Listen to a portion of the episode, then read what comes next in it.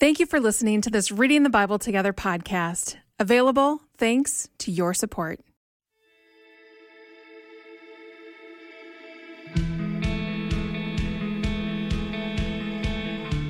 Welcome to Reading the Bible Together. I'm your host, Angela Smith. In the beginning, in the garden, there was man and woman and God in conversation, prayer.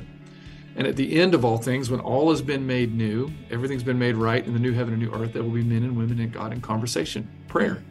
And here in the middle, what the gospel does, what what the what Jesus has opened a door for is for us to be able to reconnect with that original design, being able to talk to the God who desires intimate friendship with each one of us. I think that's the big game changer. If if we can begin to understand that prayer is the is a part of the existential design of the human being then we have a greater access into this friendship with God, this conversational friendship with God, which leads to us being able to partner with His work in the world, seeing prayers answered, seeing lives changed. Welcome to this conversation about the spiritual discipline of prayer, and I'm very excited about the conversation today. I you may have heard me talk before about the Lectio 365 app and how much I use it and how much I enjoy it and Lectio 365 app is created and maintained, and the content is made by the people at 24 7 Prayer, which is a ministry that came out of the UK.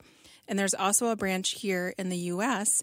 And I thought, wouldn't it be great if we could talk to somebody whose whole ministry is about prayer, if we could talk to them about prayer? And they made time. I'm so grateful. Today, I have joining me Lee McDerment. He serves as pastor at New Spring Church in South Carolina. He's done that for over 20 years. He also serves as the prayer director for 24 7 Prayer USA. He's written several albums of instrumental music for meditation and prayer. We, I'm going to ask you about that, that are available on all the streaming platforms. He's also published several volumes of poetry including a book about blessings for everyday life inspired by the scriptures called One Beautiful Moment. Lee lives in his beloved city of Greenville, South Carolina, with, with his wife Allie and children Gray and Lucy. Welcome, Lee. So glad to be here, Angela. Yeah, thanks for making some time. So, you're a musical artist as well. That was I. I, uh, I, went to college to study music. When I was called into ministry, that was uh, the route that God had me on. And so my first day leading worship at the church that I continue to serve as a as a full time staff member was the day after I graduated college. Wow! So I was a music major. Started in as a as a worship pastor for our little college church here in South Carolina, and uh, we had about seventy ish people. This was this was in uh, May of two thousand. Later, we're quite a large church in South Carolina. Had fourteen locations around oh, the wow. state, and music has been a deep love of mine. That's what I went to college for. And I've served as a worship leader for the first 16, 17 years before serving on our leadership team now. So it's it's always been deep in my soul. That's amazing too. And I mean, that's what you're speaking to too is the long obedience in one direction with one church, which is very uncommon, I think, these days.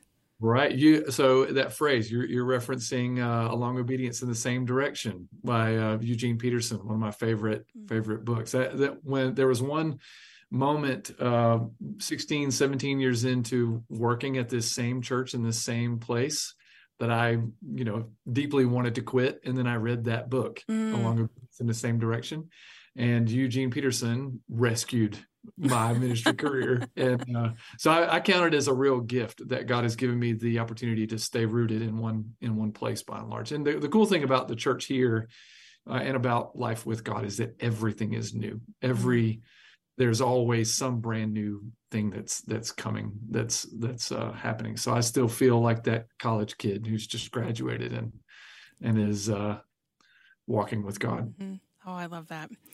So the study that we're doing is for Lent, and we're studying all these spiritual disciplines. So I'm wondering, what is your history with Lent, or do you have any history of observing Lent yourself? Right. I, you know, I I uh, I don't have a rich history with Lent personally because my I, you know I grew up in a Baptist church in the South. We never really talked about Lent at all. That was just kind of that that thing that Catholics do, or that thing that you know people who are more high church liturgy, Episcopalians, you know, Anglicans would do. And uh, so I never really learned much about it. Never knew what it was about.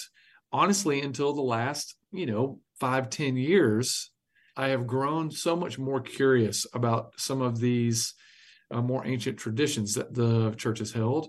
And so, in the last handful of years, just being drawn into the season of Lent as a season of identifying with Christ in the wilderness, um, giving up certain things, remembering the poor, um, fasting, praying, just anticipating the resurrection. I mean, these are all things that are inside of the Lent, Lenten season. And uh, really just I- imagining what my life would be like if I was a seed and was buried, mm. You know, and for a season, and then what kind of life might flow up from that. So I don't have a strong history of observing Lent, but the what I have discovered about it in the last handful of years has truly been life changing. I mean, I don't think I will ever view a Lenten season without some measure of reverence and mystery and mm. everything. Even for a Baptist kid mm. coming from, from the South, yeah. uh, it is it is really really special to me now, which is beautiful. Yeah, I grew up in the Lutheran Church, and oh, so oh, yeah, yeah. So we observed Lent, and and I actually didn't come to know Christ personally until I was nineteen, and then went back, and and I had you know I have a lot of the liturgy even still memorized, but didn't see, didn't understand that I could know God personally and when I went somewhere else, came to know Christ, came back to that church, and I was like, it was here the whole time. But God, yeah. for whatever reason, didn't choose to reveal himself to me there.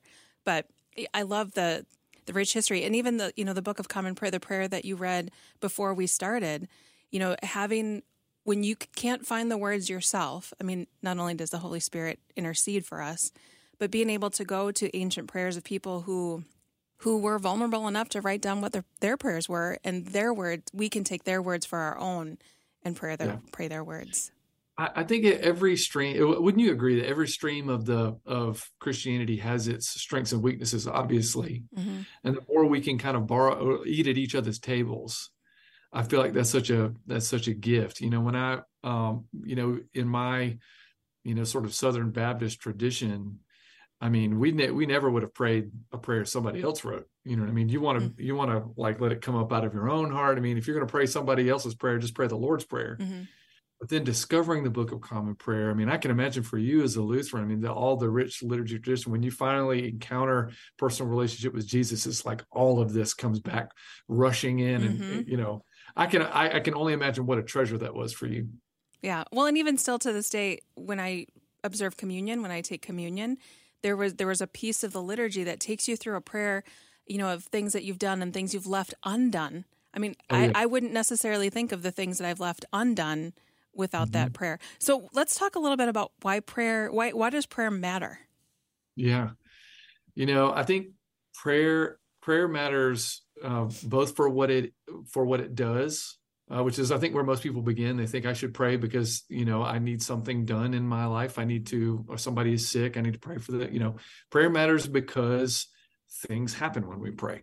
You don't even necessarily have to be a. You can just like be someone who is like desperate for God. You cry out to Him, and then heaven intervenes in some supernatural way. I mean, history is filled with that testimony that prayer matters because of what happens when you pray. Mm-hmm but I think it, it, matters on an even deeper level for what prayer is. I remember this was actually a conversation I had with Pete Greig, who was who was the founder of 24/7 Prayer. As I was trying to help our church become a praying church, this big mega church, try how do we become a praying church? And he said, if you can help your people understand that prayer is what the human was designed for, mm. then it will change everything. Don't just pray to see people saved, get people saved so they can pray. And as he was unpacking that, he helped me understand in the beginning, in the garden, there was man and woman and God in conversation, prayer. And at the end of all things, when all has been made new, everything's been made right in the new heaven and new earth, there will be men and women and God in conversation, prayer. And here in the middle, what the gospel does, what what the what Jesus has opened a door for is for us to be able to reconnect with that original design, being able to talk to the God who desires intimate friendship with each one of us. I think that's the big game changer. If if we can begin to understand that prayer is the is a part of the existential design of the human being, then we have a greater access into this friendship with God, this conversational friendship with God, which leads to us being able to partner with His work in the world, seeing prayers answered, seeing lives changed, you know all the rest of that. So i, I mean that's where why prayer matters to me primarily because it is a vehicle for friendship with god. And I, I think that's such a good point especially and then and or just calling it what it is, which is conversation with God. Because I think a lot of people think, oh, I have to kneel and I have to fold my hands and I, I have to, I have to, or I should, all of these things, right. instead of just talk to Him and and mm-hmm. come as you are, no matter how you're feeling.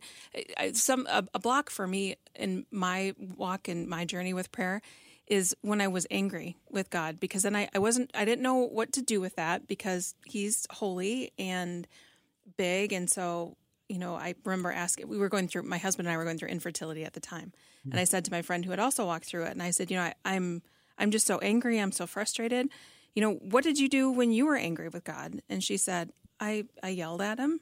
And I, I had another friend another mentor tell me you know God's big enough that he can handle your anger. And yep that was such a game changer to me. Will you talk a little bit about kind of bring, uh, us bringing all of uh, all of what we're yeah. feeling and experiencing to God? It, the Psalms are the are the best witness to it. Yeah. You have full gamut of human emotion expressed in the Psalms. I mean, I'm thinking like Psalm 13 says, "How long, O Lord, are you going to forget me forever? Mm.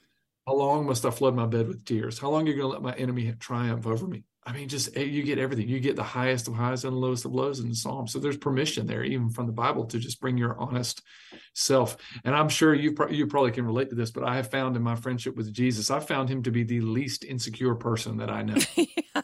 yes. So he's not afraid of me being totally honest, yelling mm-hmm. in the car, crying, leaping for joy, all the ways that a human being can be. He he accepts us in that friendship and in that conversation. Well, I, I think he even like more welcomes it. Not that he's glad that we're upset, but glad that we're coming to him with that. Yes, absolutely. I think that's the part about having a pure heart before God. It's not mm. necessarily that you're perfect.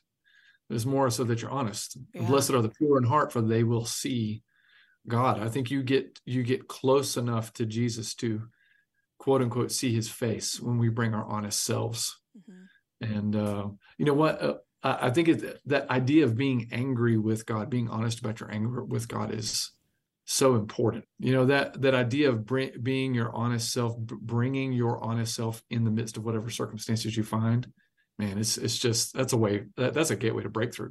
What has your prayer journey been like? You know, because you said talked about growing up Southern Baptist, and now you're working with twenty four seven prayer, which came out of the Anglican Church, if I'm right. not mistaken. Yeah. So my my personal journey with I mean I I met Christ when I was very very young when I was when I was a kid. My mom led me to Christ and so I grew up in the church. My granddaddy was a pastor. But I, you know I, I was called into ministry when I was a college student. Mm-hmm. and that was the first time when I really sensed the voice of God in the through the voice of my conscience on the in on the inside. Yeah and that's a whole nother conversation discerning the voice of God. Yeah. Totally. Mm-hmm. totally uh, but that really sort of began this conversational relationship that I had with Jesus. I remember uh, my my pattern every morning was I would turn on my computer and then begin typing out my thoughts to God, sort of you know stream of consciousness in all mm-hmm. caps, and then I would ask a question, pause, wait, and then whatever I began to hear in that same voice that had called me into ministry, I began to just write down whatever was coming and I would test it against what I would read in the scriptures to make sure that I wasn't, you know, being deceived. And I just began to trust the voice of the Holy Spirit inside through that spiritual discipline of listening prayer. I mean, that's still my practice. I mean, every single day for, you know, more than a, a couple of decades, just this simple listening conversation every morning. And as a worship leader, as a pastor, that ability to be able to hear God clearly through prayer in one place every morning led to my being able to talk with Him continually throughout the day as I'm leading worship in between songs or ministering to someone in a counseling kind of scenario. So prayer has always been very, very much about this conversational intimacy with God. It's led to an, an understanding of the spiritual gift of prophecy, the, the, the ability to hear what God is saying for someone else's encouragement, edification, and consolation. This is that's First uh, Corinthians 14 and then um, really for intercession, which prophecy and intercession seem to be opposite sides of the same coin.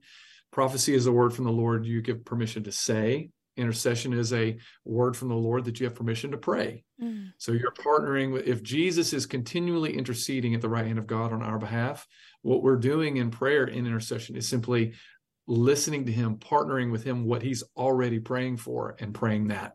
so those those bits of understanding have sort of cultivated this interior life of prayer for me. Uh, our church now how how we got here. Our church was a sort of dyed in the wool spiritual child of Saddleback Willow Creek, you know, in the seeker sensitive, you know, highly evangelistic model, and we ex- absolutely exploded. And uh, through the 2000s and the 2010s, we didn't really make much room for prayer because God was moving so much in the form of evangelism and you know all the rest of that stuff. And so as we've sort of turned the corner of the last you know handful of years, God has made it abundantly clear that we must become a praying church. Mm. That the the era of the megachurch, uh, you know, uh, seems to be coming to a little bit more of a close. You know, we've we've got to make a shift with the generations, and we feel like that is in becoming a presence driven, a prayer driven organization. So, in my journey through trying to help our church become a praying church, discovering things like Lectio 365, reading all of uh, Pete's books, God on Mute, Red Moon Rising, Dirty Glory, How to Pray, How to Hear God. These were all formative for me in actually helping our our church really take our first baby steps into uh, becoming a becoming a praying church and uh, through all those things was how I got connected with 24 7 prayer as well. But you, I mean, you said uh, your connection with 24 7 prayer was through the Lectio 365 app. I mean, how has that been for you? I love that I can have it read to me. Mm-hmm. And then um, I love all things British and Irish. So the fact that most of the people on there are, you know, British or Irish um, or African, I, I love all of the the different voices that are. I mean, because I feel like that's so representational of God's kingdom. And yeah. so to hear all of those voices and, and to go through the different movements of Lectio. Um, but I've loved Lectio 365 because I'm a doer and a mover and a goer. Yep. I'm not really good at being. Like I've always said, if you can just tell me what I need to do to be, that would be great. but Lectio 365 helps me do that because I'm I can sit in quiet and have it read to me and I it's not I'm not even active in in reading it. I'm just listening. And, you know, when you were talking about your own prayer journey, I think often when we first start praying or start get, getting serious about our prayer life, there's a shift from prayers from us to God. That that's usually yeah. how the prayer is, and yep. you kind of turn a corner when you stop and you start listening and start trying to recognize His voice and be obedient to what He's asking you to do or what He's doing or what He's showing you yeah, so I've really appreciated that the way that Lectio has helped for me continue to listen. And even though, you know, like I'm, I'm, I'm, I'm kind of, I made, he made me the way that he made me, but that doesn't give yep. me an excuse to not be in, you know, listening prayer with him. And like, and doing Lectio helps me do that, to be able to do that. It, it that practice slows you down. Mm-hmm. And in a world where the the pace of human life right now is breakneck, I mean, it is so fast. Mm-hmm. And something like Lectio really teaches you not just that ancient practice of Lectio Divina, which is praying the scriptures. Uh, it really teaches you a form of meditation, which is which is really great. If you think about, you know, at, at the top of your physical being is your mind, and then you have your heart, and then you have your will and desire beneath that what Lectio does is it puts that verse of scripture right there in the top of your brain and then lets it seep down slowly mm-hmm. until it begins to interact with your will and your desires. And that's a that's a beautiful practice that helps us to slow to slow down. It, you know, it triggered a thought for me too. I don't know how much you've thought about contemplative prayer, uh, which is or or prayer where you are just simply being silent. You are sitting mm. somewhere in quiet that has been a practice that I have really appreciated in this breakneck sort of speed of life. I have two small kids, um, and you know, being in ministry, I mean, like there's just little time to do anything. But even for five, ten minutes, 15 minutes, being able to just sit quiet with maybe my palms up on my hands, um, what it does is it takes me out of the driver's seat. I feel like in most of my in most of my spheres of life, I'm leading something. Mm. I'm initiating with my family. I'm initiating at church. I'm initiating at work. I'm always sort of like the driver. Contemplative prayer, when I just sit and am in quiet, it takes me out of that driver's seat and puts the responsibility of leadership onto Jesus. Mm. And so then he meets me in prayer because I'm waiting for him to initiate. I'm waiting for him to be the boss. If he is actually real, then a moment of contemplative prayer proves it to me all again. And I dethrone any other God, specifically my own work ethic and my own words and my own striving. And uh, the offering of that just simple time with no direction for my thoughts other than just to say, Come, Holy Spirit. Mm-hmm. That is, that is, um, and it puts me in that place of alignment with God. The, the practice of contemplative prayer is uh, just so wonderful. There's so many different ways that you can pray. I think too, like if, for your listeners here, the lie that I would love to, with all my heart, break off of them is that prayer looks like just one thing. Mm. Mm-hmm. That prayer, one of the, if you if you were to go to a 24 7 prayer room somewhere or to set one up, it is an extremely creative space. So it, there's place to draw and to listen to music and to there's a world map on there and different exercises stations that you could do. It's a deeply creative thing. Even taking time to walk around your city and just think about what God might want to do in your city and to dream with him. That's prayer. You know, the contemplative prayer, like we said, studying, praying the scriptures is is prayer. Following, I mean, there's so many different ways that you can enjoy that friendship with God you know, to encourage all of your listeners when you think about praying through the season of Lent. Really, just I, I would want to encourage everybody ask the Holy Spirit what kind of prayer adventure you can get into today. Mm. And then, whatever kind of crazy idea pops in your head in that moment, just be like Peter, step out of the boat and uh, see Walk if that him. idea is is uh, solid enough to stand on. You know what I mm-hmm. mean? I love it.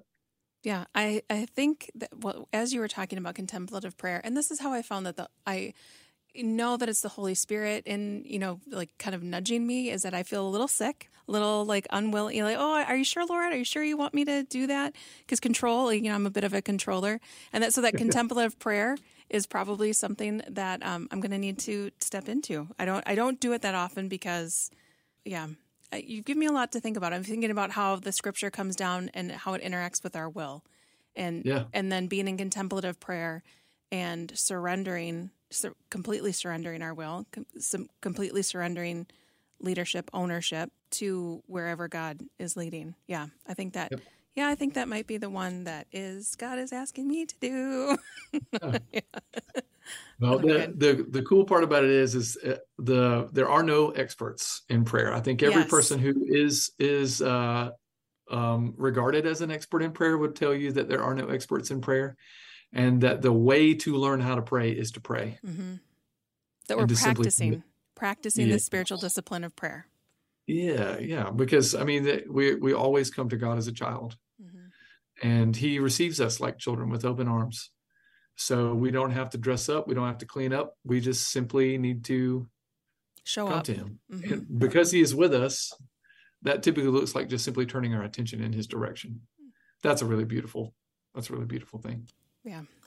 Thank you so much, Lee, for taking the time to do this. I, I have been encouraged, and I, I know that our listeners have been encouraged, and to hear that prayer is accessible and mm. pr- prayer is something that it, that it's just a conversation with God. That there there's nothing, no prerequisite. Just like you said, just turn to Him because He's He's already there with you. I remember I'll, I'll, give you this one little story from my college age history. I remember going to a friend's house and and uh, asking asking her mom. I, w- I would ask older people in the faith this question: How do you know God's real? Mm. You know, and I was already Christian by this point, but I just wanted to see what they would say. And so I asked this lady. Her name was uh, Judy. I was like, Miss Judy, how do you know God is real? And she laughed at me as if I had asked her the dumbest question ever. and she she didn't even look up from what she was doing. She was cooking something. She's like, because he talks to me. How do I know you're real? You're talking to me right now, aren't you? And I thought that's really it. You know, the idea of God as friend who desires conversation with us. I mean, that's what Jesus opened the way for when he died on the cross and rose from the grave. He opened up the he just kicked a door wide open for us to enjoy intimate friendship with God, what we were always made for. Mm-hmm. I don't know. That's truly life. That's truly living. That is. Well, we will leave it there. Thank you so much, Lee, for making time for this today. Yeah, absolutely. Thanks so much, Angela. Thank you for joining me for this conversation about the spiritual practice of prayer. Make sure you check out the podcast because I have a bonus conversation about prayer with Rosie Browson coming out this week. You don't want to miss it. Check out the show notes if you want to get the free study guide, and I'll see you next week when we talk about the spiritual discipline of repentance.